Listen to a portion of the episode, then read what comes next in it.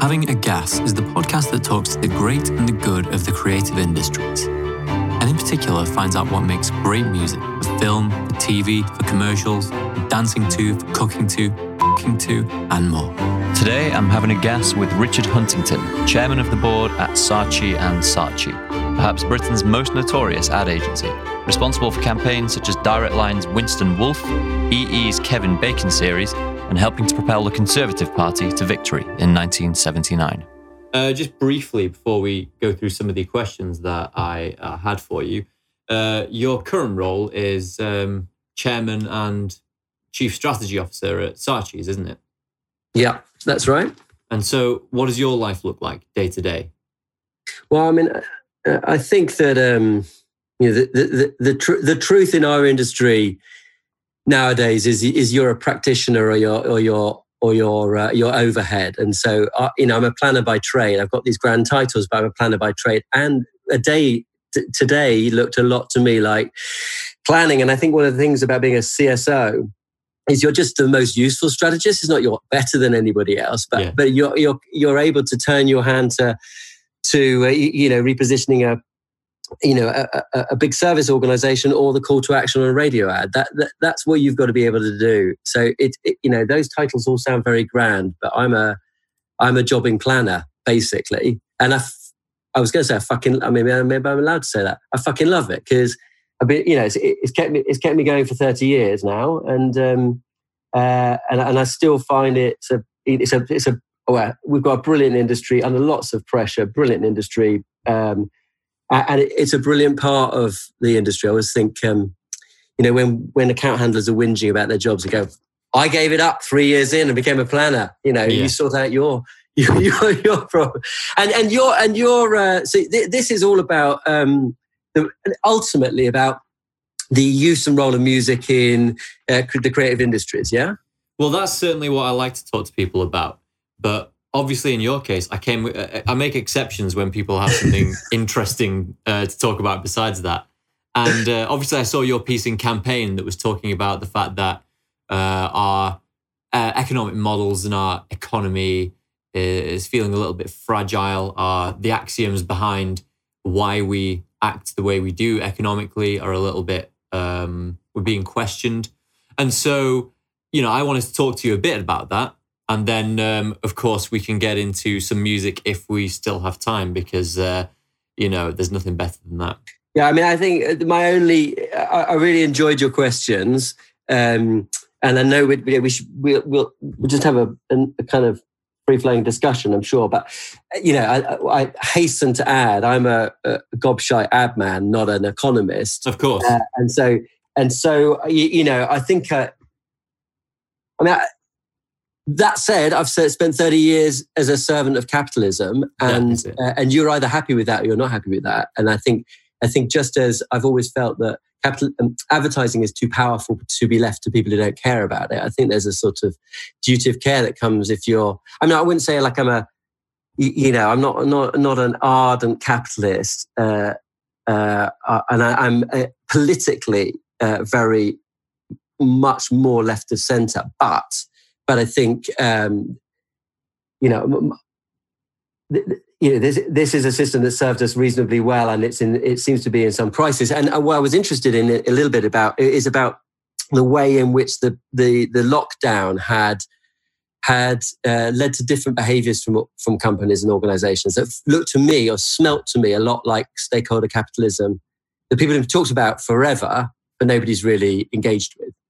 So what does that mean? That was, I mean, that was the key question. Uh, what what does stakeholder capitalism mean? Because you just you make the distinction between stakeholder and shareholder, shareholder. capitalism. Yeah, yeah. I mean, I think it's kind of fascinating. Um, when I when I started in the business, you know, literally every pitch would start with the objective would be to grow shareholder value. Like you, we don't do that any longer. But I remember back in, at Abbott Mead in the in the mid nineties, every every pitch started in that way. Uh, and I think that sort of, you, you know, that emerges from from some sort of Mil- Milton Friedman and and uh, and the kind of neoliberal kind of emerging th- thinking in the seventies and eighties led to Thatcherism and monetarism. They sort of said, you know, business has only one purpose, to return shareholder value. And, and weirdly enough, like, like it, an earlier thought, uh, which which emerged, I think, from Stanford in the sixties, was this idea that actually businesses have multiple stakeholders and that a business's responsibility is to serve all of those stakeholders, uh, not just its shareholders. And, and I think that while we sort of, we talk about that quite a lot, um, uh, I, I think that I'm really interested in this, the idea of, a, of what a business's duty to serve is, what, what your duty to serve is, as opposed to, and we might come on to this, sort of m- more mundane ver- th- thinking about kind of purpose, purpose marketing, you know, purpose beyond profit, all of that consensus, which which which is, um, I mean, I'm I, I'm an active member of the of the sort of strategy Twitter sphere, and and it, it, it's it, it's a sort of orthodoxy that's held held strong for a long time now around uh, around the importance of purpose, and I'm not I'm not entirely sure about it. Why not? I, I think it's I think it's I, I think it's fashionable. I think that it's, um, uh, I think that it, it's too often so divorced from commercial realities that organizations struggle to take it to their heart. So you see a, a purposing kind of um, uh, agenda in an organization, and there's lots of heat around it, and then it sort of fades away. My observation is that it's often because it's not... It's not really connected enough to the way that that, that company makes money, uh, and and I and I, I you know, there's this phrase "purpose beyond profit." I, I much prefer the idea of um, the pur- your purpose should be the means that you by which you make profit, and that, and that's why I like duty to serve as an as an idea, because it seems to me an organisation m- might be better off sitting down and thinking, you know, what what is what is our our specific duty to serve? You, you, you know, given what we do, what we make, our expertise, what is it that we're on the hook for, really? And I think that's what came out. That, that's what, whether they called it this or not, that's what lots of companies asked themselves when we went into lockdown. Which is, I mean, lots of people went, um, our duty is simply to to to to put out vacuous ads, shot on iPhones, Uh, celebrating quirky lockdown life, or thanking uh, key workers, which we had no intention on of, of, of you know, improving our products or services for. But some organisations kind of stepped up, and I think there's lots of evidence now that that organisations that stepped up during that crisis, um, you know, are those that that, that have come out uh, much more likely to win uh, in in terms of consumer affection. And, and okay, it's just it's just. You know, one pandemic doesn't make a change to capitalism, but uh, but but I, I'm really interested in in those sort of um, you know those those early signs that something might have happened. Of course, it, you know the the it, opposite may be true as well, that we all you know uh, we all I call it the recoil now. We had the crisis, then the recoil, like where where the behaviours spin back. You know, all that all that sort of um, you, you know.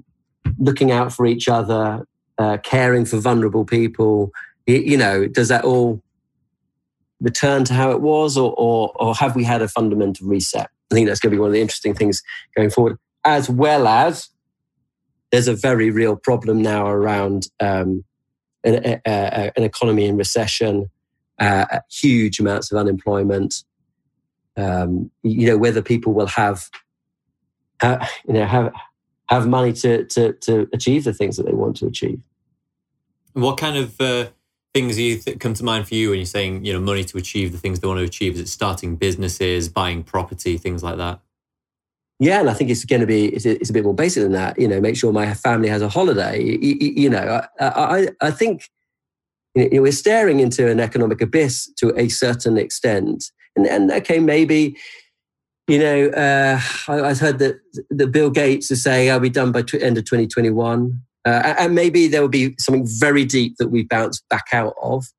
Um, but, but, but yeah, but there's going to be a lot of pain. You have to be quite a whole, cold-hearted economist, or maybe the richest man in the world, though perhaps now it's Jeff Bezos, uh, in, uh, to be slightly that detracted. I, you know, I think we... you know, there, there are going to be millions of families across this country uh, who who simply don't have the money that they had, uh, and, and it was never that much. Um, you know, uh, whether that is through unemployment, whether that's because uh, the, the the you know the, the benefit system doesn't support people, whether that's because you know people like uh, me who at the moment are lucky enough to be in employment and, and, and earn an okay wage, like. Um, Whether actually that there's a culture of, of of thrift. We saw that a bit in um, two thousand eight, two thousand nine, two thousand ten. That you, you know, consumption's not fashionable, uh, and there's a cult around thrift. So either you're not going to have money, or you're going to be very careful about spending money. And, and both of those, uh, uh, you know, are, are are difficult for an economy trying to recover. Yeah, I uh, someone I. tend to find myself quoting quite a lot is a, a chap called Douglas Murray. I don't know if you've read right. any of his stuff. Yeah. And he said, um, uh, he said, it's understandable that younger people might not be um, enthusiastic about capitalism if they feel that they cannot accrue capital, like the fundamental, you know, mean purpose of that system. I, as, as I, I'm I, like you, but Even even less so. I'm no economist, and and I don't understand how things work at all. But I do know that there's a a growing, um, a growing dissatisfaction with capitalism amongst young people. Now, maybe that's perpetual. Maybe it's always that younger people are criticizing, you know, the system that is, because the purpose of being young is to change systems. But uh, I don't know if it's been as loud, that criticism of capitalism been as loud as it is now for some time. And so, you know, obviously one of the things I uh, uh, wanted to ask you about was the fact that you made this point in campaign. You said you can't be an advertiser and be anti-capitalist, really. Or have I have I got that wrong? No, no, I, I think, you know, when I, when I, when I, whenever I talk to people about, you, you know, um, their personal code of ethics, I think it's it's desperately important that whatever you do, you have a, your own moral compass. You have your a personal code of ethics. There's stuff you will do. There's stuff you won't do. Uh, you you you know you have to be quite any service organisation where you're where you're representing other people uh, um, or other other businesses. You've got to be uh, super clear on that. Uh, but the one thing I end up going, and I fundamentally believe that uh, that we all um, we all do the best job when we believe in what we're selling.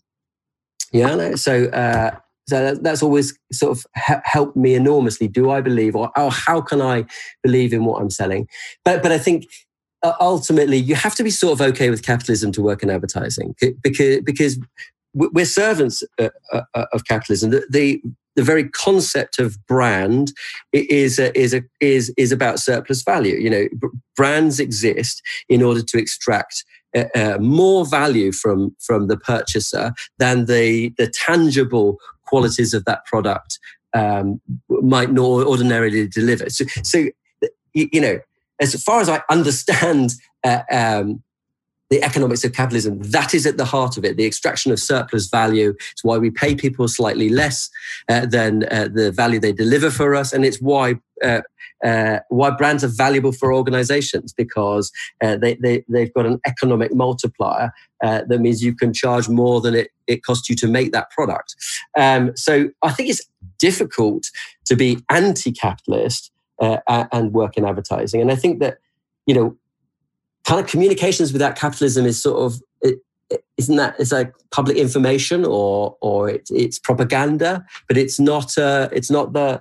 the thing that I think we all do, which is, which is um, we, we fundamentally we generate desire, uh, and then and then fi- help people uh, uh, satisfy or meet that desire. Um, uh, and and it's it's a, it's a it's only half the story for, for, for organisations. You know, like the the the the supply side of their business uh, is is always under question, and we can only as a as a, an industry, except when we cut our fees, uh, we can only help the sort of the demand side. But but we're really bloody good at at that. Uh, you know, you, you know, you, you had Rory Sutherland on the, on the podcast, and there, you know, I think he's a he, he's just one of those.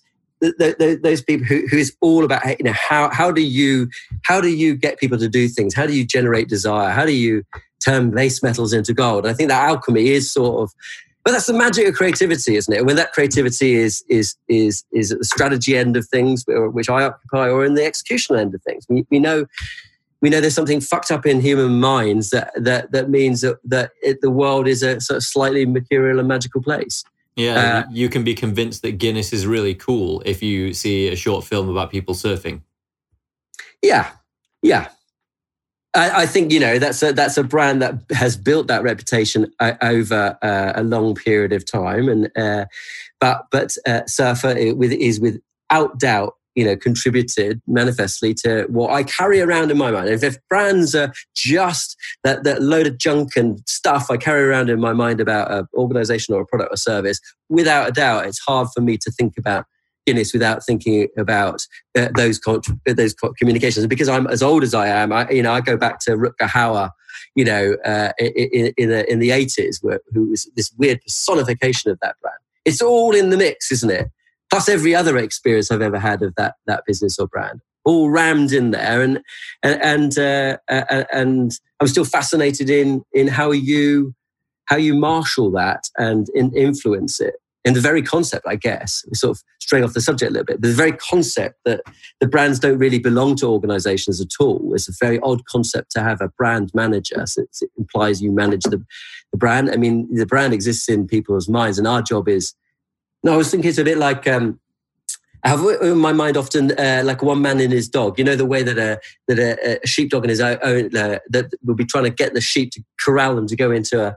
into a into a pen. And I think a brand is like a whole bunch of sheep wanting to go their own way, and and you know, if you send the sheepdog round to sort of marshal them and bring them, you know, to, to move them in the direction you want to move them. That's sort of what we what we tend tend to do. I think it's it's very hard to control a brand. Yeah, but uh, someone I, in a larger and larger organizations, there's always going to be uh, a multitude of forces trying to pull the business or the brand in a certain direction. Is that what you're saying? You see the purpose of the brand manager is to keep it moving in a single direction? No, I, I think I'm just making a, a, a sort of slightly kind of arsey point about a belief that companies and organizations own their brand. Yes. Uh, but but I think the point the point we, we touch on there is um, that that the concept of brand is much more complex in large organizations, in particular in service organizations with large em- employee bases. So, so I spend a lot of my time thinking about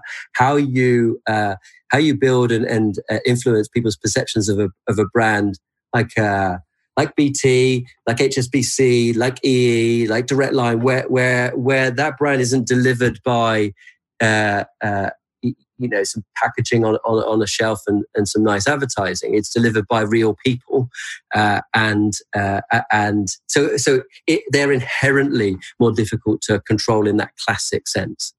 Right. Um, I was uh,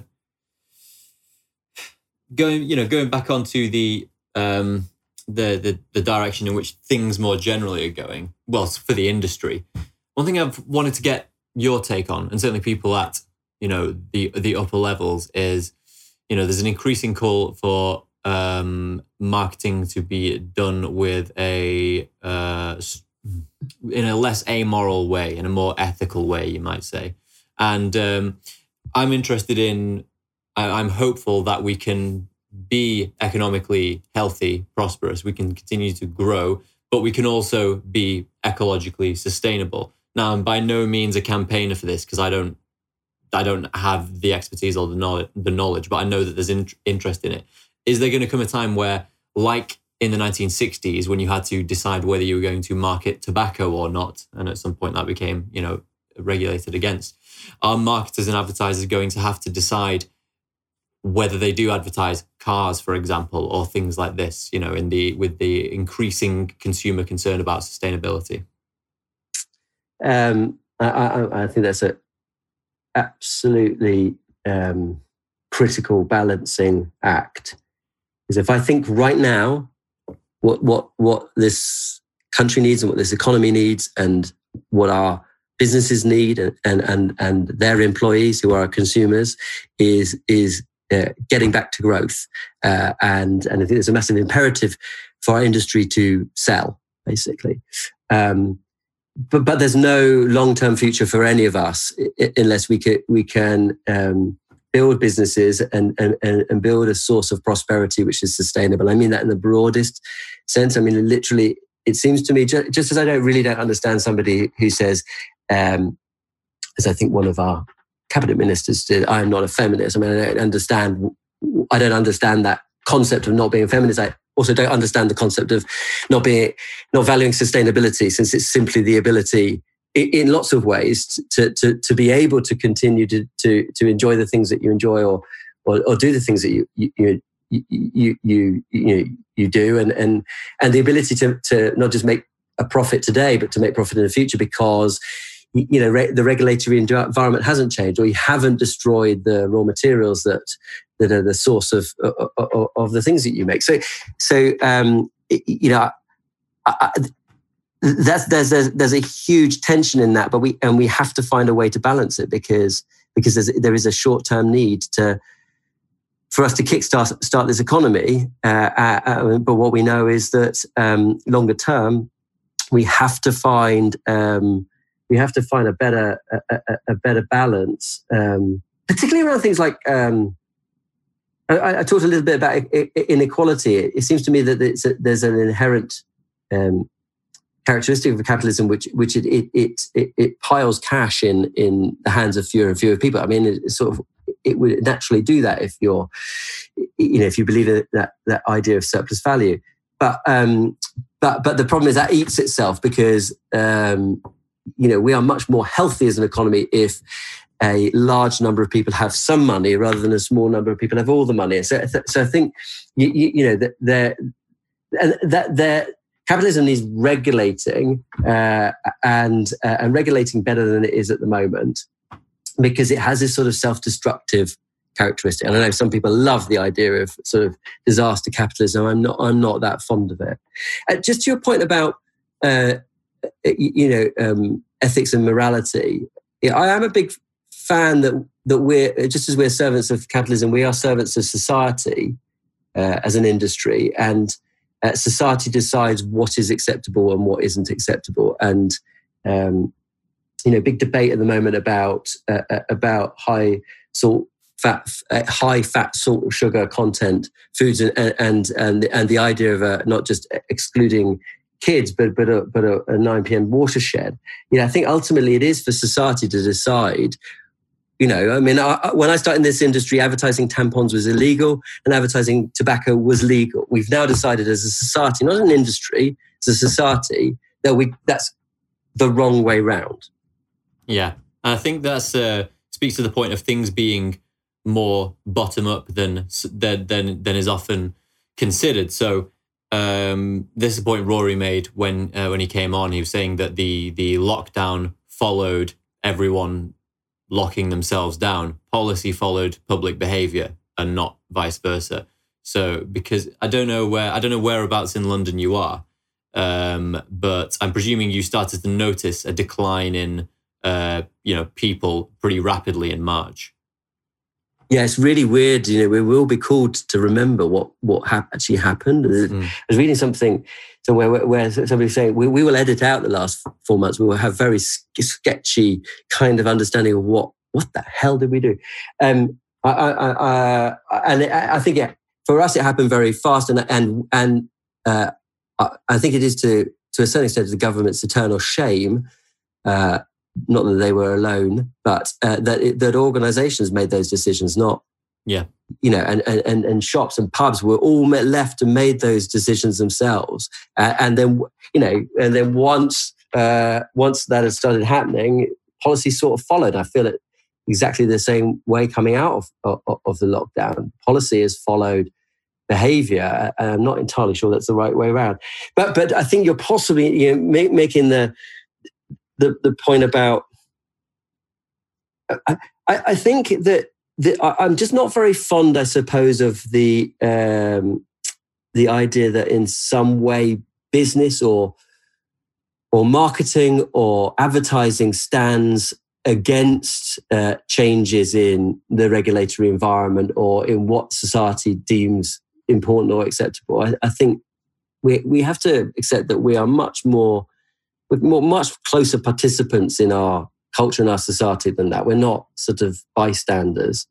Yes, but what do you also make of the the the, the some talk in Adland that would imply that advertisers are not bystanders nor participants, but actually a, what's a good metaphor? Megaphone to dictate or suggest to people how they ought to behave and live.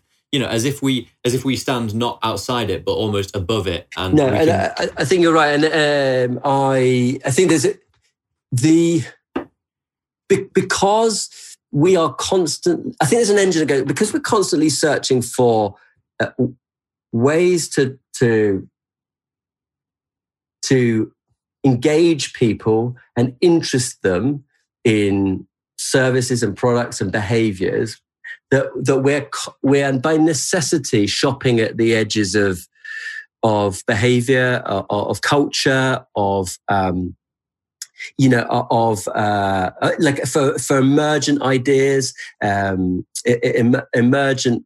I mean, like like right right down to to, to you know finding new artists and uh, finding new techniques. There's that that novelty. And novelty sounds like a sh- such a shit word, but but but that but that, that there's an innovation at the heart of what we do because we know that that's the way that we can interest and engage people, uh, and that does help keep moving things along. And and and so I would also, I mean, and maybe. It, To be a contemporary ad person, you sort of have to hold lots of contradictory thoughts in your mind simultaneously. But I'd also say that that um, that, that we have a huge role in um, in helping society evolve.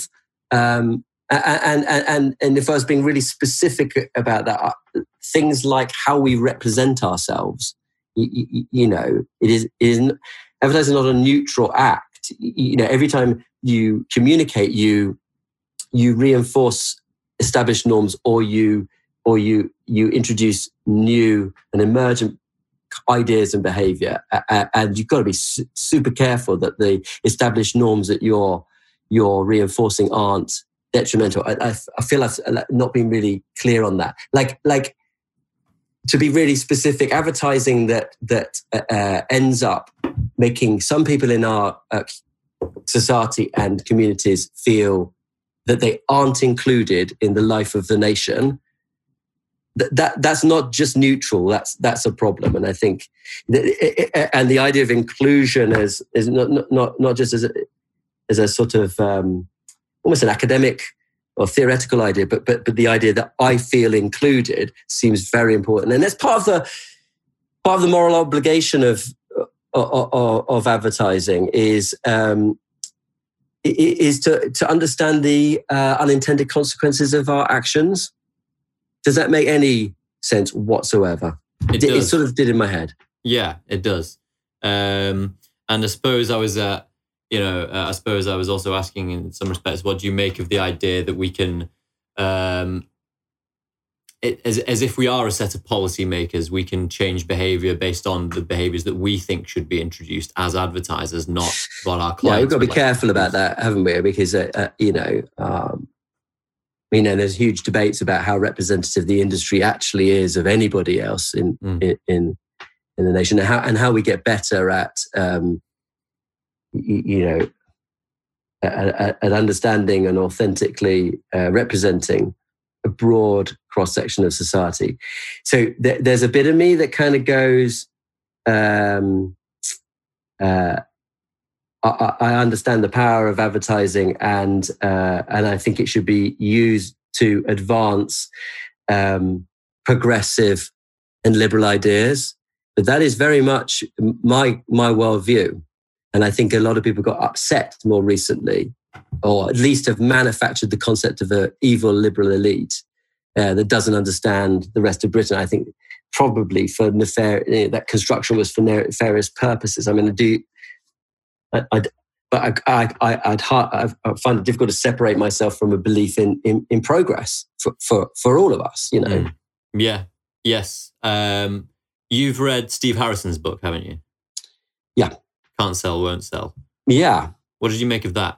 Well, I think I was really honest, and I gave him a really honest review for the uh, the dust jacket. I mean, I, I said to him, look, mate, I, I disagree with virtually everything that you've written, but nothing's made me think about our industry more uh, than this in, in months. And it came at just the right time during lockdown because I think I was totally starved of any form of stimulation.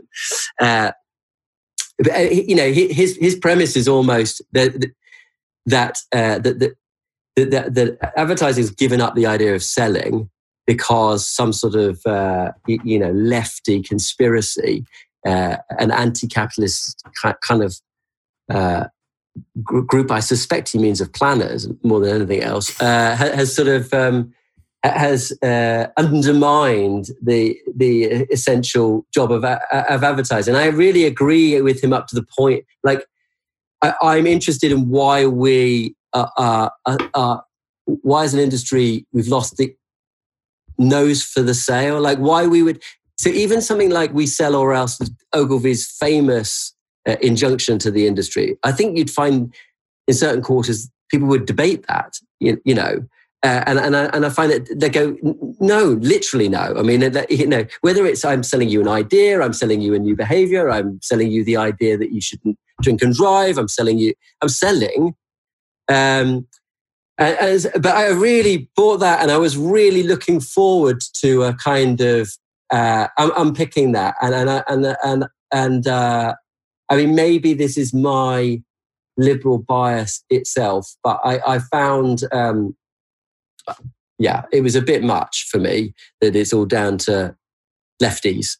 I mean that's sort of you know, uh, whereas I think it's much more to do with fashion, creative fashion. Um, uh, Uh, strategic fashion.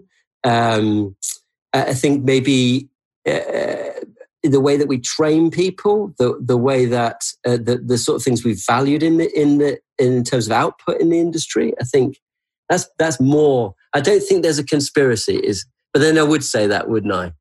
Well, yeah, I uh, and I think I agree with you. I mean, what George Osborne at one point said, ninety uh, percent. I can't remember the stat, but he said something like ninety percent of the time it's cock-up, not conspiracy, uh, which I believe. Um, yeah, but, but, you know, but you know that to be true because you because you you know when you're working in, in it, when things go wrong in our industry, in our business, it, it tends to be cock-up and not and not conspiracy. Like this is what, what you know. What, I think that the vast majority of any harm the industry ever does is is because we never we didn't understand the consequences of an action, rather than we set out like in a sort of Vance Packard hidden persuaders. Yes. You know, these evil madmen of Madison Avenue have got a sort of a, a, a kind of dark agenda at heart. I, I look honestly. I mean, maybe, maybe I can't. My unconscious bias means I can't see this, but thirty years or, or, or in the industry, I think it's sort of said.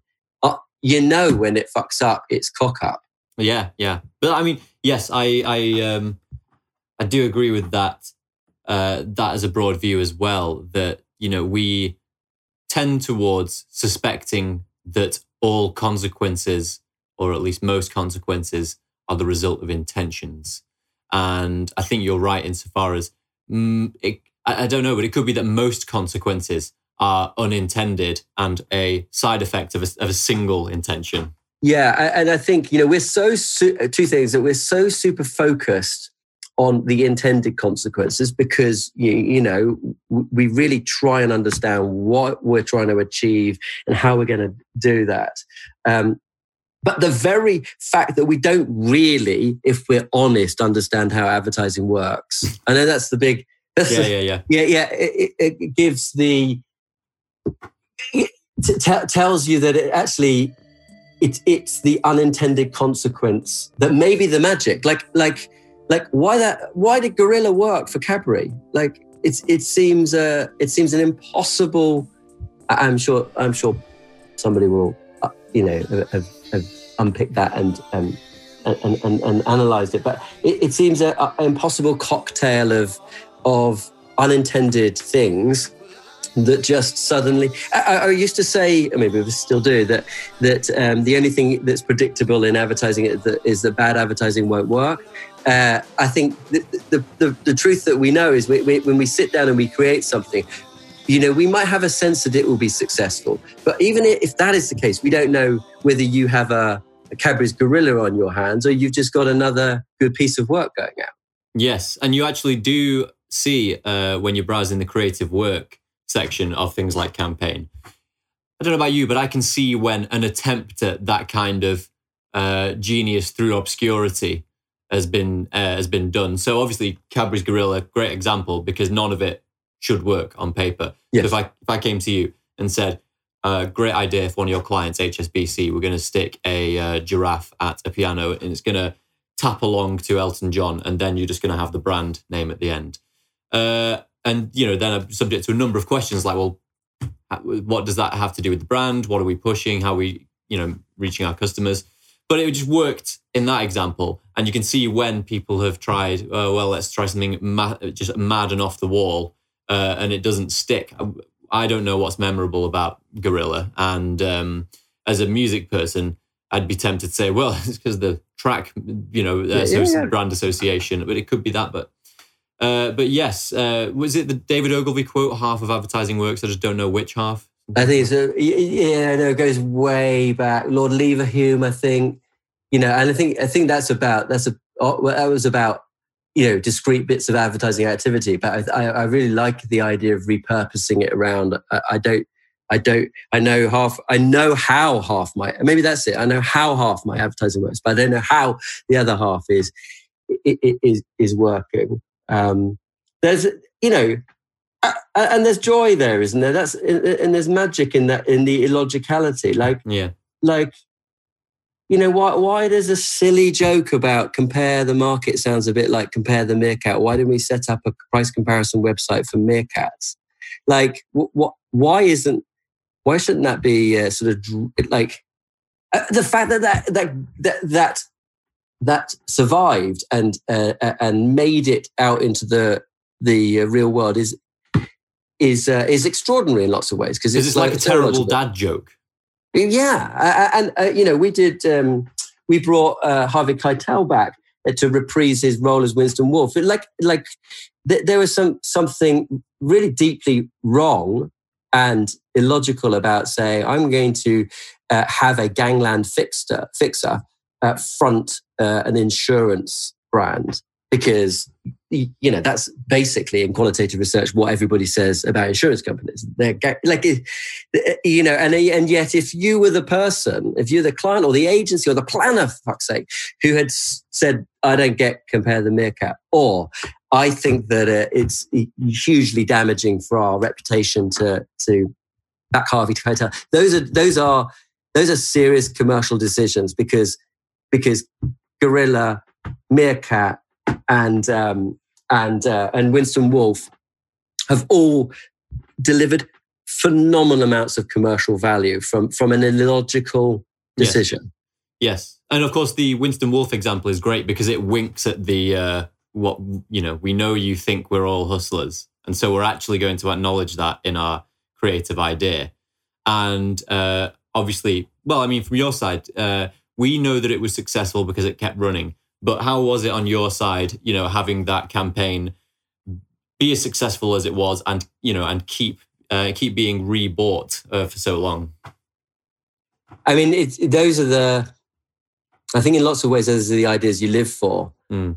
You, you, you know, and um, I mean, the story's been told so many times, uh, but but it's it seems inconceivable to me now that we pitched with three ideas, of which this was one of them, and we yeah. were really enthusiastic about the other two as well. Not so much. Like it, it seems to me like one of those one in ten thousand ideas uh, that that, and the reason that creative teams, frankly, have to churn through so much work to get. To find, it's not like you, you you're a godlike genius and it just comes to you. You've got to get through all the other stuff. Um, yeah. but, but, but that decision, and I'm going to say from a from a from a strategy point of view, um, you know that, that that was that was pretty hardcore. You know, here was an organisation which uh, which couldn't win if everything only thing that mattered to people was the price of insurance when they bought it, particularly as they weren't on and are not on price comparison websites.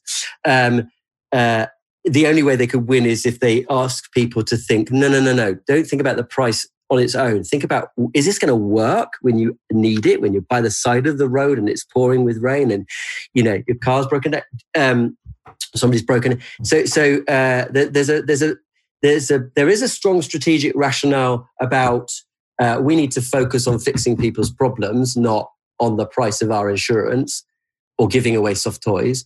Uh, but but but you know, as a planner, the thing that that I still live for in lots of ways is is you brief something and you go into that first creative review, and somebody tells you, you something you. you could never have got to your, yourself, and um, it is, is, is bizarre. I mean, I, I remember briefing E E and saying, we, it's about putting people at the center of their digital universe back in twenty twelve, about to launch four G, four G proper broadband on your mobile, not hokey old three G. We're the first, only company that's going to going to be able to deliver this into the market. And, uh, you know, we're we're British. We're as British as the day is long. O two's all a bit European and, and Vodafone's all a bit European. And uh, so this is a British brand. Uh, and uh, uh, and I, I, I'm thinking Dave Gorman. I say, I'm thinking... And they go, no, Harvey... Um, sorry. Uh, they go, uh, um, Kevin Bacon. Uh, Kevin Bacon. And, and you go, what the fuck are you talking... Like, like, and then, of course, what we, we end up is this, biz- this wonderful... Uh, It's a creation of Kevin's, which is is a Kevin Bacon that we know logically is a Hollywood A-lister and lives in L A, but seems to understand what the plot line of Neighbours in the early nineteen nineties and uh, and how big Charlie Dimmock was in uh, television uh, gardening programs uh, around the ten- turn of the century. Like, uh, and that that's the magic of that. Was, was this was this mad moment when they go, I know you've said this, but it's all about this. And I and I think, you, you know, maybe what we're we're warming to is that this desperate need for us. There's a phrase which is when when um, when baiting a mousetrap, always leave room for the mouse, and it's often used to help clients not put so much stuff into their advertising, like leave something for the consumer to conclude. But I think also in our process, you know, leaving space for the serendipitous, the mad, the magical, the flight of fancy. Because, you know, my my experience and looking at the stuff that I admire most, and I admire most both commercially as well as creatively, it, it's got something wrong about it. Yeah, and what do you think about the uh, the, ponder- the the proclivity to minimize risk and make everything measurable? You know, I want to be able to measure the results of my creativity uh, in a way that. Um, maybe precludes those kind of mad ideas. You know, how am I going to be able to measure if that was successful? Well, I think, I think, um, yeah. you know, I have to be slightly careful. I'm the chief strategy officer, the advertising agency, serving clients every day. Um, it's got to be measurable a- as outcome. The question is, is to what extent you can measure, you can predict its success. Now, what I would say is that, is that, um, is that every piece of work we did for Direct Line. And remember now, we now switched that creative vehicle up. Uh, one of the very few examples of a, of an agency switching out a creative vehicle in full flight when it was hugely successful uh, for, for this superheroes campaign. But I mean, every execution is is pre-tested. Um, and, uh, you, you know, back when I worked uh, now, legendary but defunct agency called H H C L on things like Tango and Pot Noodle, all of that work, you, you, you know. So I, I'm not I'm not saying... stop pre-testing and uh, and everything will be fine. But, but I think you you've got to be able to you've got to, to to leave some freedom for the magic to happen. Now, good cre- people who evaluate creative work uh, early doors well, whether that's quantitatively or qualitatively, understand that. But often you can be at the mercy of people who and and systems and methodologies that simply cannot cope.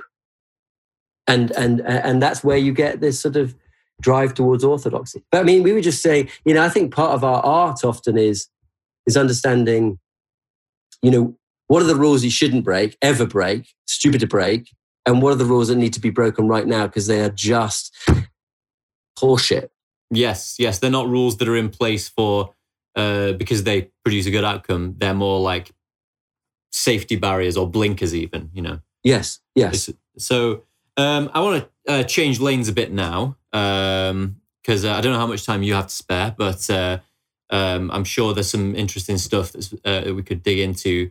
I mean, let's start with, for example, Direct Line, um, the Direct Line campaign. Have, did, have you actually had a chance to work with uh, Mister Harvey Keitel, the wonderful Winston Wolfe?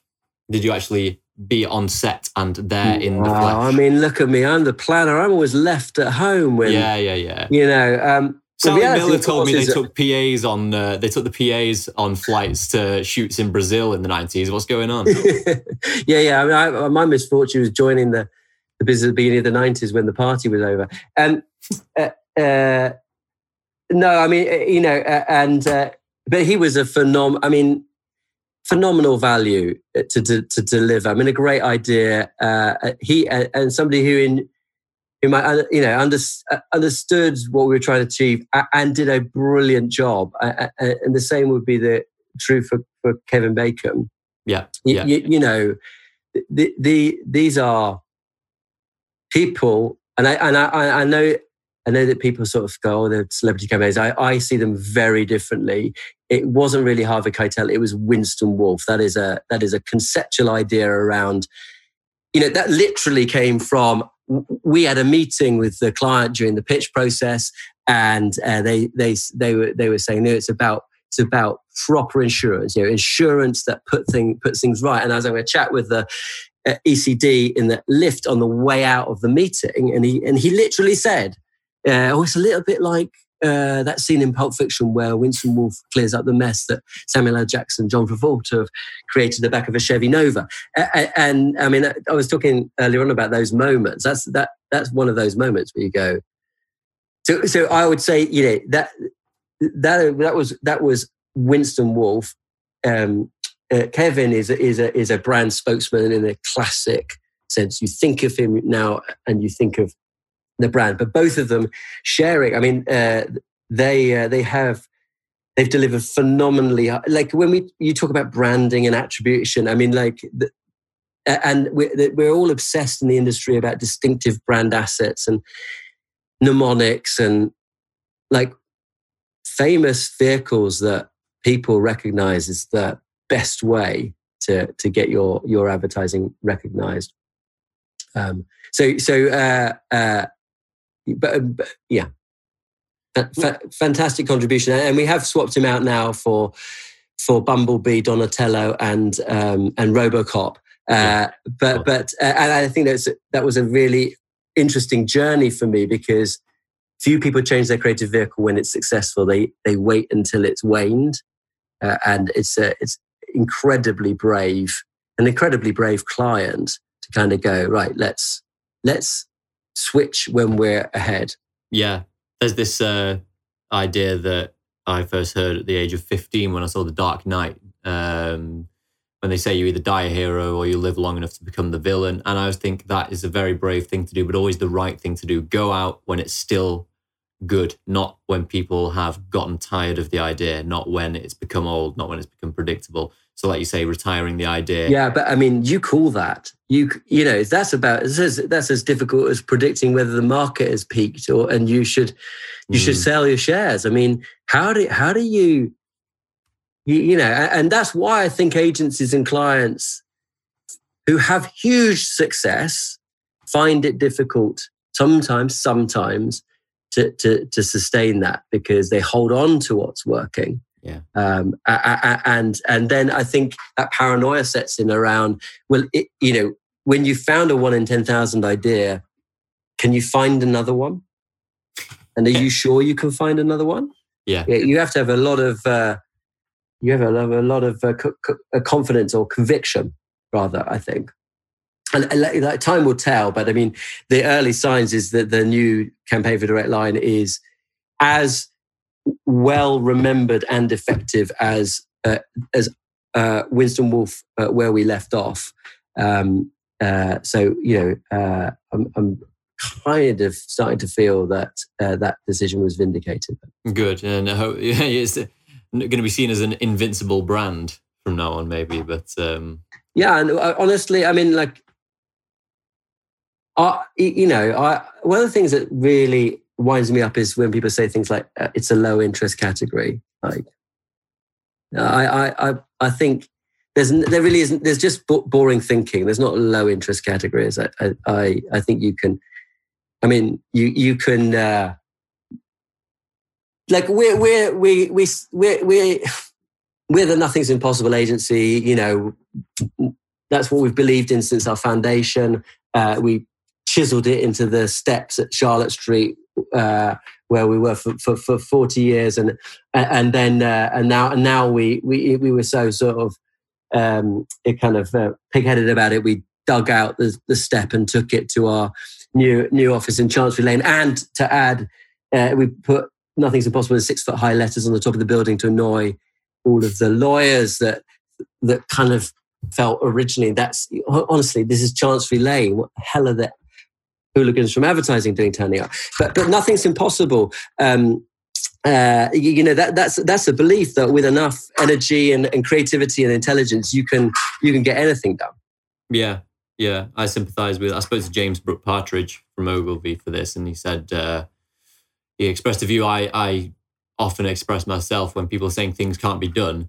The example is, you know, g- getting to the moon in nineteen sixty-nine on a pocket calculator uh, worth of computing power. You know, if, if the challenge isn't as as extreme as that, then there's probably a way to get this done, whatever it is. Yeah, and and, and uh, I mean, you, you you absolutely, like, that, that's everything for me. You, you know, and, and if I was to bring it a little closer to to, to oh well, I'm I, I'm really interested in a brand like Sipsmith and what's happened to the gin category. I don't work on that brand. I don't work in that category at the moment.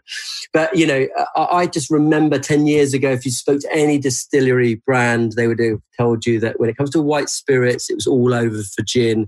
It's about vodka. It's that era where you had, you know, Grey Goose going great guns and Ciroc, and like vodka was was where it was at. And then a couple of people decide, fuck that, I'm going to, I'm going to, I'll decide whether I can create a phenomenally successful gin brand. And, and not only have they done that in, in Sipsmith, created a, a successful brand, they've totally revitalized that category. Now, of course, we think the artisan gin is where it's at. And and I think it's the people who are, at Saatchi we call it chutzpah, but, but the, the people who've got the audacity to kind of go, um, uh, I'm going to get to the moon by the end of the decade, not because it's easy, but because it's hard. I mean, like, literally he says that. Now, of course, you know, he then leaves it to everybody else to, to deliver that. But uh, uh, that's... that. That's, he, he checked out involuntarily. In his indeed, defense. He did. um, uh, but I, I think that's, that's us. That's our, I mean, that's what I believe in, what as an agency we believe in, but it is the industry at its very best. You know, the refusal to believe that, you know, I, I think that the...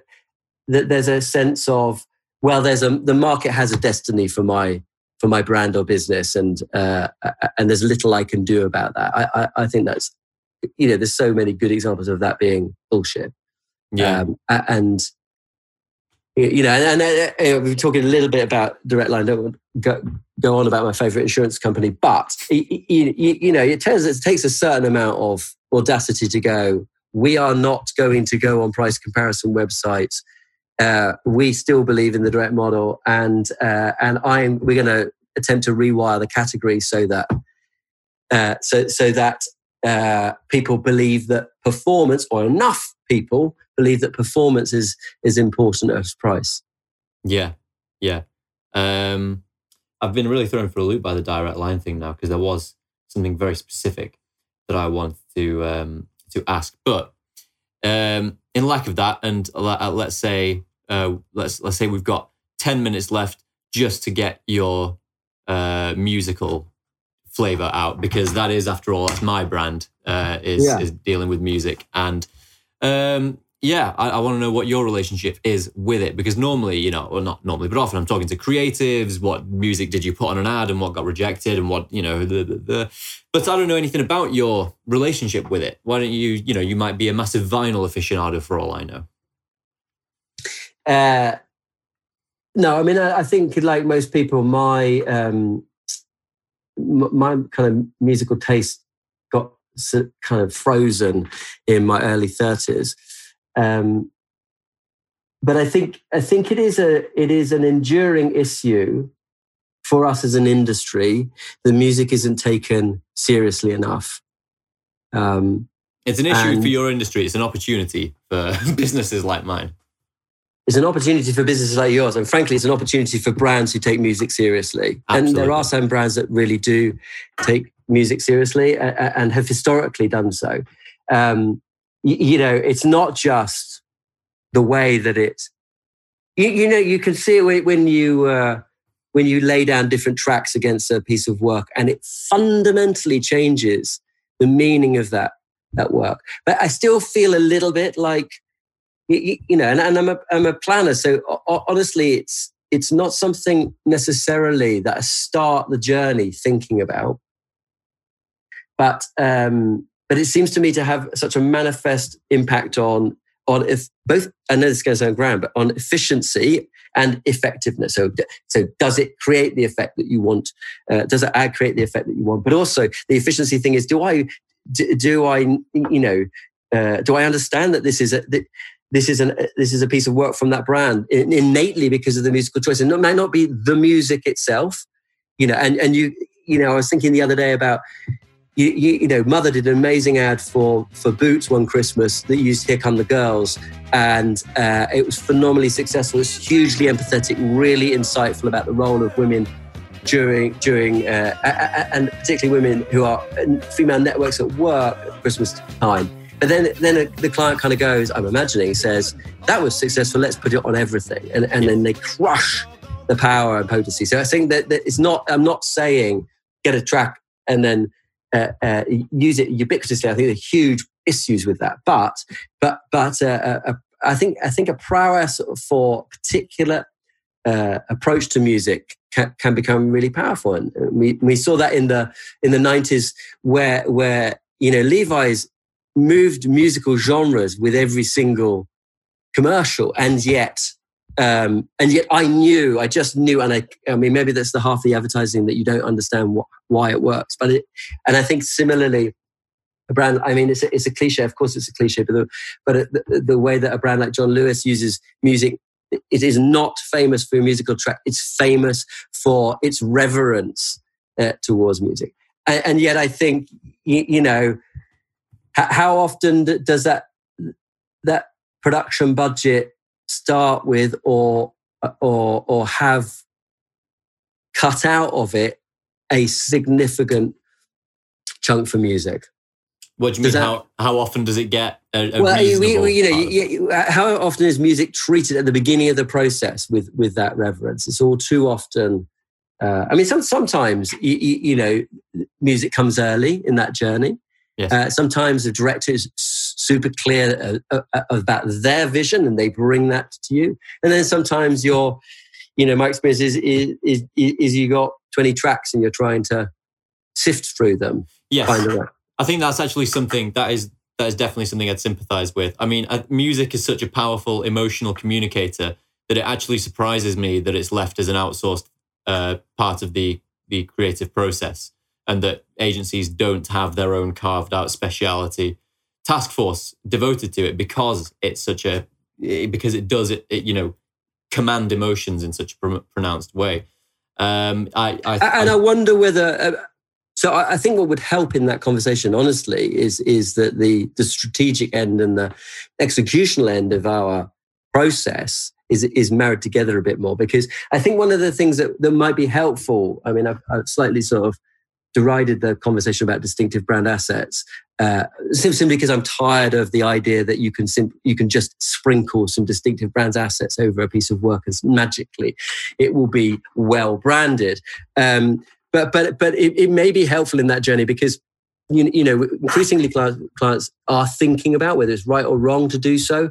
Uh, sound mnemonics, uh, they they they they certainly.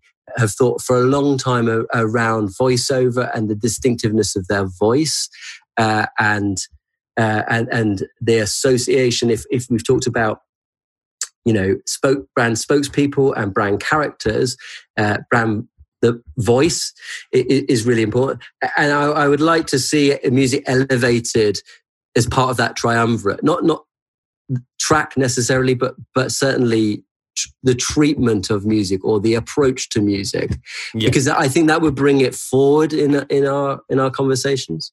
Yeah, I think you're right. Uh, in terms of, you know, you mentioned how often is music considered at the beginning of the process, and often it's considered, well, it's always considered at the beginning of the process, but often in only budgetary terms. How much money are we going to reserve for music? We're going to have five grand for a library track, or are we going to put a bit more in for a known track? And those, that's the big, the big two that I always hear in the discussion. Known track, brand association. And is that what you were referring to about sprinkling brand assets on it?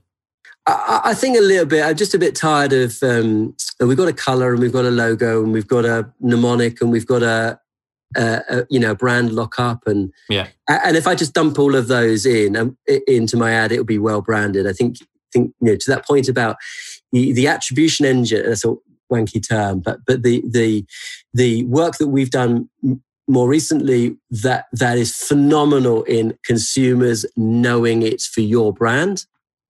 Yeah, it's it's a it's a more mercurial cocktail. It's not it's not because, you know, the, the the logo's on for six seconds at the beginning of the any of that stuff, um, but but uh, um, I, I I think it's a it's a really good call, and, and I, honestly I hadn't expected this conversation to be so, so centrally about that issue. But but but we know when music is right, it's it's phenomenal. And the only thing I'd say is, I think in the latter stages of the process, you, you. If you can get it right, you, uh, my experience is that good clients go back for more.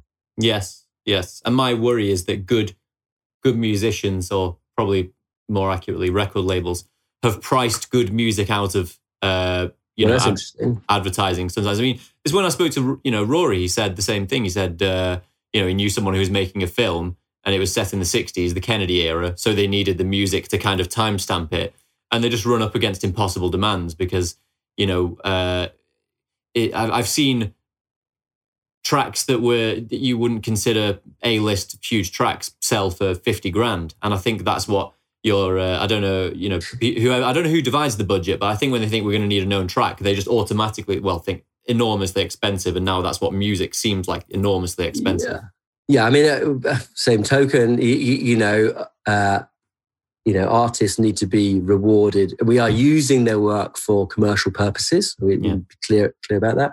But with, you know, I, I'm, you know, I think we're all also really interested in the way you can work with emergent talent uh, to help, uh, to help their, them. Uh, just as we might work with new directors uh, to, to, you know, uh, to, to get get them going. And, and there's a, there's a freshness that comes from from, from that. Um, but but you know, I was. Uh, There's a couple of things that have been like um, I don't know if you've seen Missus America. Um, uh, it's it, it's a, it's a it's set in the late sixties, early seventies or seventies, uh, and it's a beautiful period piece. But the mu- you notice you you're I mean I'm shazamming every fucking track. Um, uh, I thought also the uh, B B C um, uh, I May Destroy You. Uh, had sens- sensational music. And I think, you know, that, that's content and not advertising, but we know it makes a difference. I, by, by the same token, I think there was a film, a Beatles film, a film about the Beatles came out a few years ago with no Beatles music in it. With some it. sort of ersatz Beatles music. And you're going to go, this simply, why did anybody think that was a good idea? So yeah. so there is, there's a power in authenticity. Uh, and, and do you know what? I'm going to, I'm sorry about this, but You know, we, we we considered lots of different fixes for Direct Line uh, because I wasn't always certain that that uh, you, you know you you're, you're going to get you you truck up to a pitch and, and you yeah so we, we and, and and maybe it was wrong and maybe research would say it was wrong. We so we looked at lots of different types of fixes, but but in the end there's there's one there's only one person you're going to call when you're in trouble. You call the wolf. You don't call anybody else. You don't.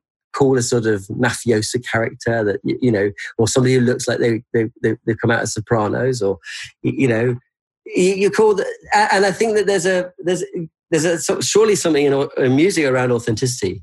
Like you made an effort, Rory. Again, I'm sorry, this is becoming a podcast about uh, about Rory, but you cannot underestimate the reverence with which I treat him.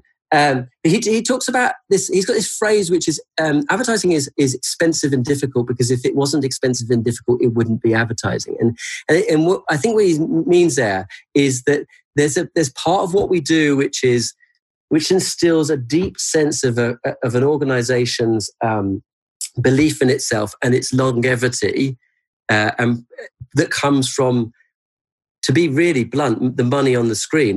There's something about effort in advertising that pays off. Maybe that's also about. So I'm a bit, a bit harsh there. I'm, I, I, I'm a bit sort of.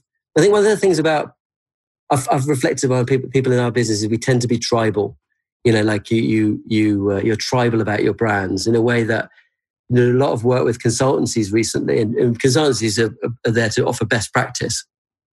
Ad agencies, I think, will die in the trenches fighting for you, and, and it, you know. Uh, um, so I think I think there's something about um, the effort that a brand has clearly gone to, and and and I, and I, fe- I feel that when I see a great piece of content where music has been thought thought about and it's perfect.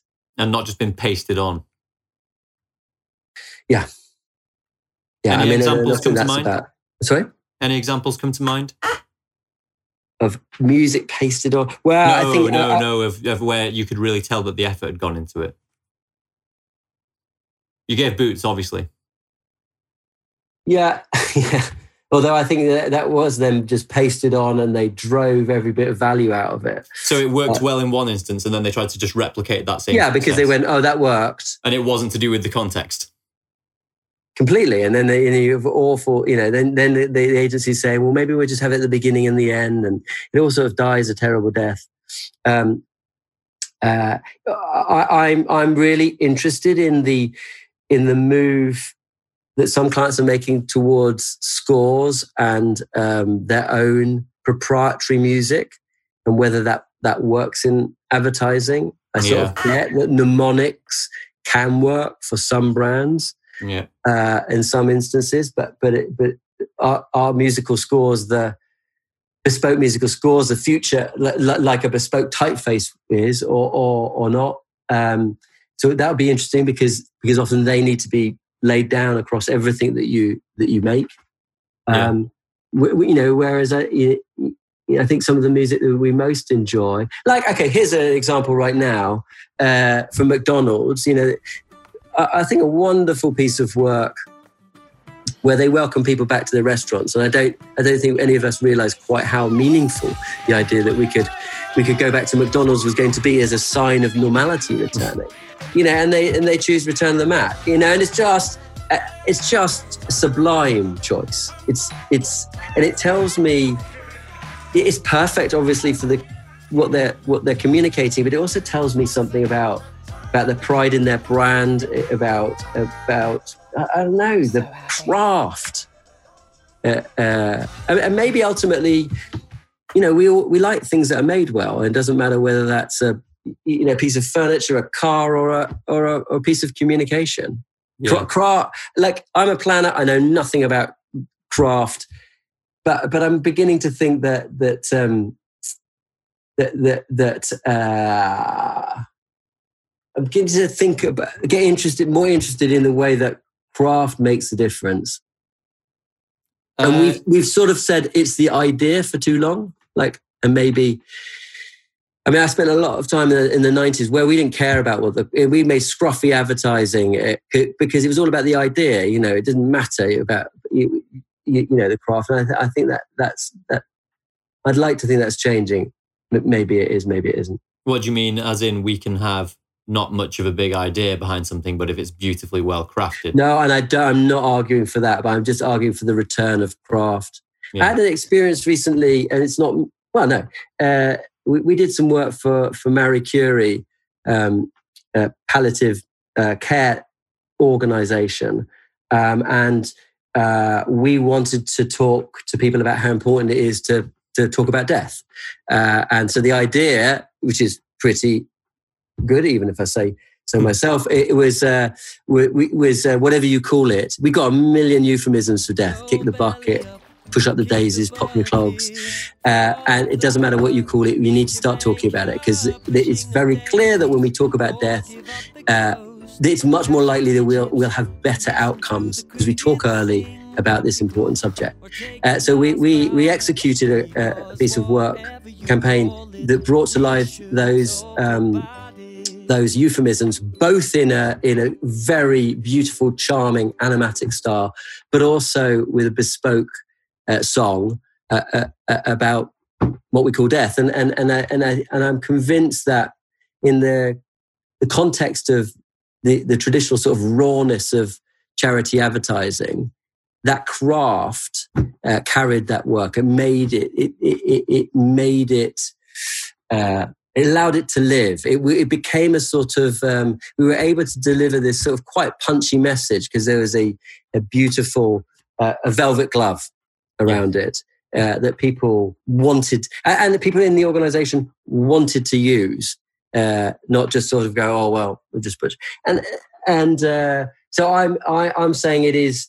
Is uh, that craft carries the idea. It's it's not craft without idea. That's a pop promo. Yeah, um, but what about idea without craft? I know. Well, I'm saying you know that's that's what you, you know. You know, I, I spent a lot, we spent a lot of time, and it was a particular moment in time where where I mean, a lot, a lot of work that we did at H H C L on Hot Noodle and on Tango wasn't particularly well crafted, often incredibly funny, but we liked the rawness, and, and often we were we were fighting for British brands against sort of slick American uh, brands. You know, Tango was fighting, had a street corner feel to it because it was fighting, you know, this at the time, not now, but this time, the slick imported American uh, uh, Coke, and um, but but I think you know. I, I, I sort of, I almost uh, resented craft at the time. I just thought, you know, it got in the way of just brilliant ideas. A bit pretentious, maybe? Yeah, possibly. And and I have really changed my uh, my mind about that. I've totally changed my mind about that. Yeah, yeah. I uh, the reason I asked about Steve Harrison before is that uh, I spoke to him last week for the podcast, and um, he talked about perhaps a new hiring manifesto, so to speak, for, adver- for the advertising industry, because you got me thinking when you were talking about not, you know, great ideas uh, and maybe not much of an obsession about craft. Got me thinking about the fact that maybe advertising, maybe Adland in London is populated by a very particular type of person who seeks it out. And, and uh, you know, S- uh, Steve recommended maybe a Dominic Cummings-esque call for weirdos and misfits and people who wouldn't ordinarily be drawn to the industry. Um, but I don't know, I, you know, do you, is that something you see? Do you see advertising attracting a, uh, you know, not a, not a, not an orthodoxy of people, but something approximating that that's phrased more gracefully? Um, I think it's without a doubt one of the issues that we face as an industry is is the diversity of our talent, and and and, uh, and I mean that most centrally in order to tell authentic stories that that that, that people across society and our, our nations relate to, and and uh, the very I mean the very I mean how many kids say, say oh do you know I, I'm I I'd really like to go into advertising. I mean. I, I didn't, and and and I, I'm obsessed. You know, so so I, I think uh, that's a that's a massive I- issue for us, and I and I do think that at best, you, you know, we we we need to attract misfits and and and people who who are wired. That's the only way you get, you know. We're all subject to the same information and stimulus. The only way you, that you get a creative output is there's something weirdly wired about people that means you say one thing and they come up, you say British icon, they go Kevin Bacon, you know, like mm. a, and it's a small, or you say I've got a price comparison website uh, and uh, and we need to drive salience. Oh, that sounds a bit like, you need people who are capable of doing that, and it's not a skill that that that is is particularly ubiquitous. It, it, it certainly isn't anything our education system is that interested in, just for the sake of having a political pop. Uh, you know, we we do, however, know where Dominic Cummings' uh, um, injunction got us to, which is, you know, one of the worst death tolls in in the world, uh, and an absolutely cataclysmic uh, approach to um, to, uh, to to to the exam system this this year. So I, I think um, I'm not prepared to take a leaf out of Dominic Cummings' book, but I'm prepared to listen to Steve when he's calling for uh, some more weird people. Well, of course, uh, Burnback was weirdo because he was not an advertiser by trade. I don't know if you... Do you read Dave Dye's blog? I, I, I, um, I do. And, and okay, here, there's there's somebody who who's always exemplified craft. He is, you know, where when, when it was moderately unfashionable, he still was just achingly wonderful. And, and, and, and you know, Burnback, I mean, in part, in part, it was that Jewish outsider kind of, uh, you know, uh, back background. Um, and, and, and maybe, you know, like one of Steve Harrison's great heroes is Hal Gossage. You know, I think David Ogilvy was an Arga salesman. Um, there's a there's a value, and Morris and Charles Saatchi were were Iraqi immigrants, Jewish immigrants whose family fit, you know, fled persecution in the late nineteen forties. I think um, outsiders are the lifeblood of our industry, and yet, you know, we aren't necessarily geared up to make sure they make it to our doors. Yeah, which is, you know, and, and that's an additional brief in itself, isn't it? So it's an additional brief. I think that for all sorts of reasons, this it's the brief for the industry this year. I mean, and I don't mean this year and next year will be something else, but but I, but I've seen more more focus, corporate focus on that agenda. Uh, you know, on. We're starting a project called Open Apprenticeships, and you know, lots of people, lucky generals, are, are trying to to um, to to bring people in and solve the the accommodation problem. That's what, one of the things we, we that we can manifestly change is is um, is uh, how expensive it is to to join our industry.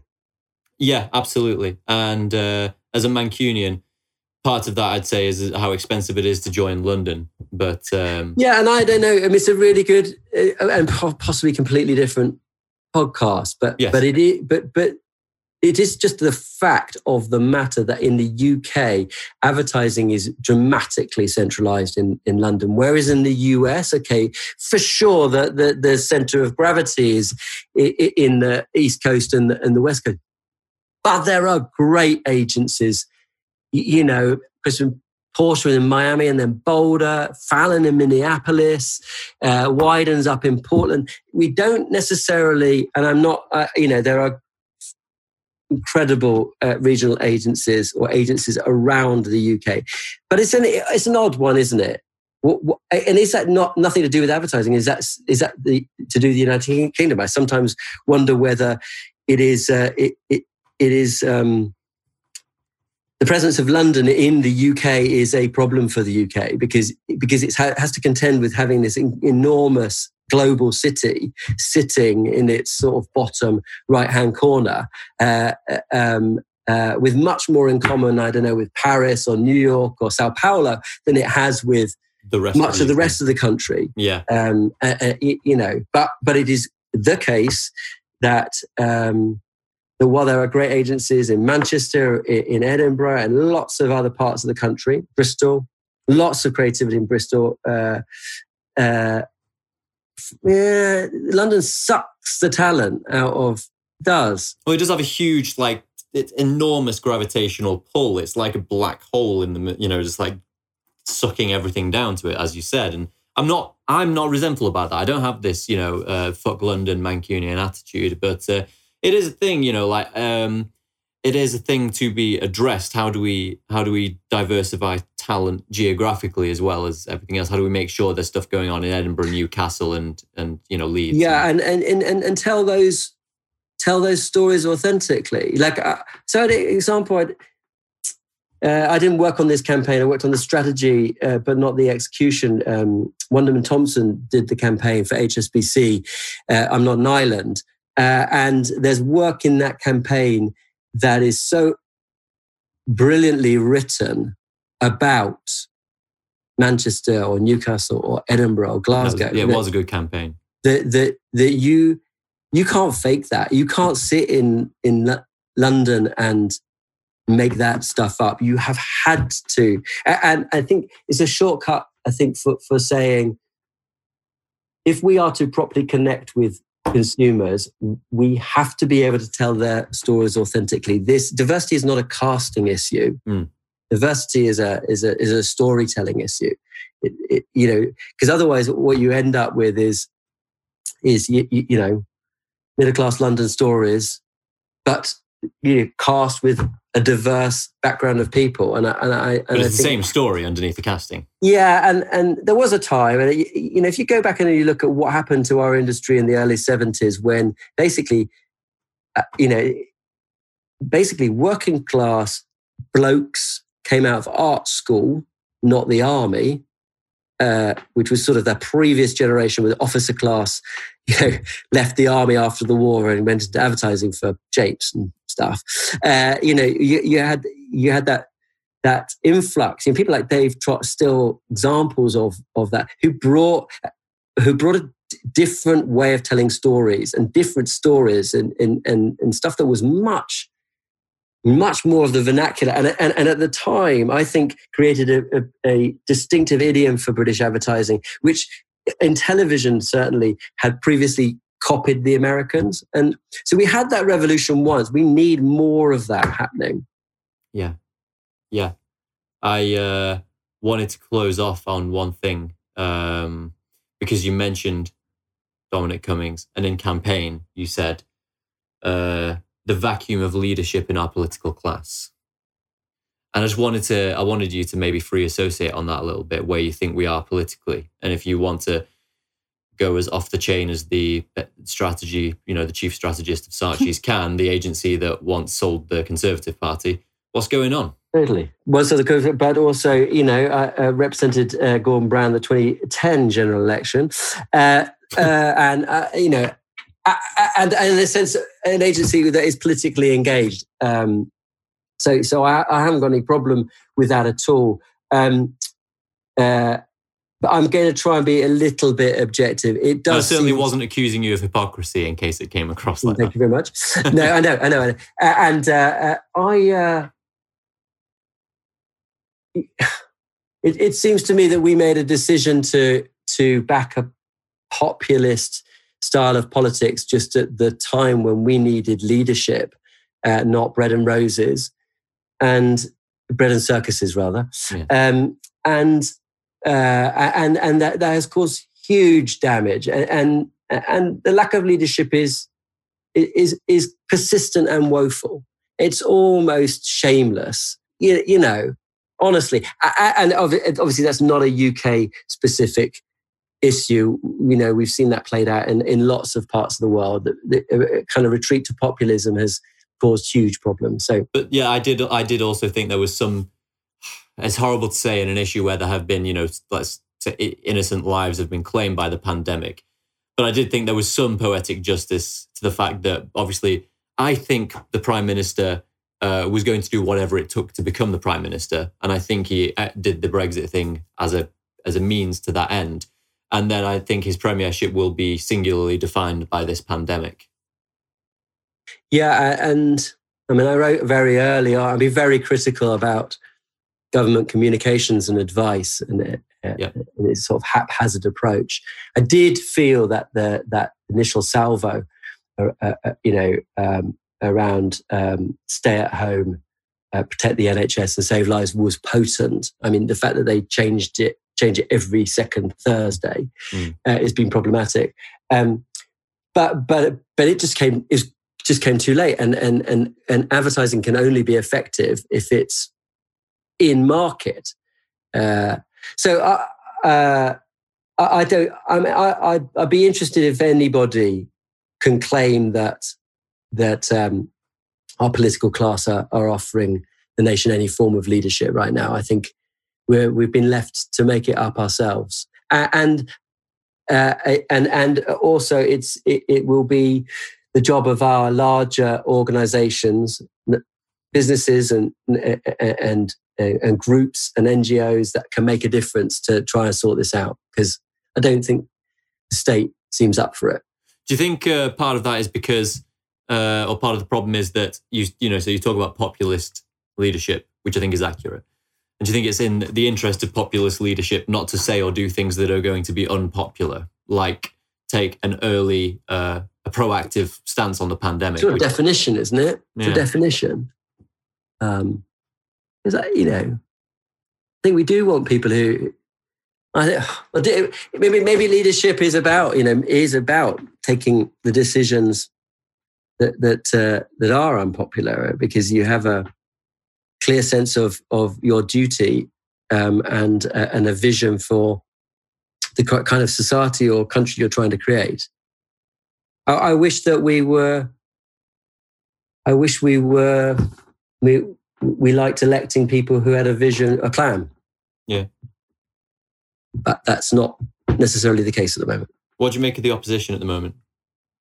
Well, as a, uh, I, I, yeah, well, that's a very, you know, no, there's no s- secrets. I'm um, Labour Party member, and and um, and I'm hugely excited by that decision. I think that that was not necessarily inevitable that Keir Starmer would win. I, I found it very energising. I think he's under a lot of, uh, you know, perhaps perhaps. criticism for for uh, not offering a plan himself. I think it's very difficult for oppositions. You know, you got it's four years to an election. There's nothing we can do about that uh, unless eighty Tory M Ps all have by-elections and lose. Um, uh, um, so so you have to play the the long game, and and it is, you know, there's a cadence to opposition uh, which which which is difficult to to to, to police, I think. But um, uh, I, uh, I, I, at least I look at Keir Starmer. I think that uh, there is a prime minister for us in four years' time. I certainly hope so. I hope so, insofar as he appears to know how to speak, which I think is uh, crucial in leadership. I mean, you know, yeah, to, to, totally. I mean, and, and I think maybe I, th- I thought those things were important, and then I may I was sort of m- maybe. That it felt like those. That it felt honestly between twenty sixteen and twenty nineteen that some of the things I had believed growing up as Thatcher's children and growing politically, you know, aware in the nineties, and that, that some qualities of leadership they seemed to to to to, to fizzle out, and, and that wasn't necessarily what what electors were looking for. What I do feel about Uh, the decision the Labour Party made to elect Keir Starmer was that it um, returned to a belief that uh, principles without power is pointless. It doesn't. It doesn't help anybody. And, you know, it, it, what what is your what is the point if you're just talking to yourself rather than you're empowered? And you know, dear old, I mean, every time dear old Tony Blair sort of says anything, he's deluged. And he, you know, personally speaking, I think he destroyed his his legacy yes. uh, uh, himself. Um, um, but but there there was somebody who who gave progressive politics in the U K enough power to get mm. su- not everything done, like, and why he didn't properly reform the House of Lords. So now it's been gerrymandered and packed full of, you know, freak show Brexiteers. Um, but but so so I'm not no I'm not an apologist at all. But he gave us enough power to get some amazing things done. Introduce the minimum wage, for example. Totally. Yeah. Totally. And, sure and start rebuilding our schools, rebuilding our hospitals. Northern Ireland. Yeah. Which I, I have to keep reminding myself is that is, you know, you, it's such a tendency to write off John Major. He did, he did start that. I, I, I once spoke to Jonathan Powell, who was the government's chief negotiator with the I R A during the peace process, and he was saying that actually what was different about Blair was he believed. Maybe this is back to the Kennedy quote. He believed that you could achieve peace in Northern Ireland, and the truth was that no previous prime minister actually in their heart believed it. Yeah, yeah. It's that yeah. case of, you know, ah, oh, I'm going to have to quote Star Wars here because, you know, uh, when Luke fails to lift the X-Wing, can't do it, Yoda does it for him. He says, I don't believe it. He says, well, that's why you failed. Yeah. yeah. And I think, you know, we need more people in the world who who believe Believe, but who who are who who who are kind of greet the impossible with a sort of uh, bloody-minded uh, determination to to prove the world wrong. Yes, and I like that you at least implied that there's not a false, there is no false dichotomy. Uh, yeah, th- th- yeah, between power and principles. You don't have to choose one or the other. No, which is good. So, should we leave it there? Well, thank you very much. Really enjoyed that. I'm sorry, it's a, a typically sort of rambling, emptying of my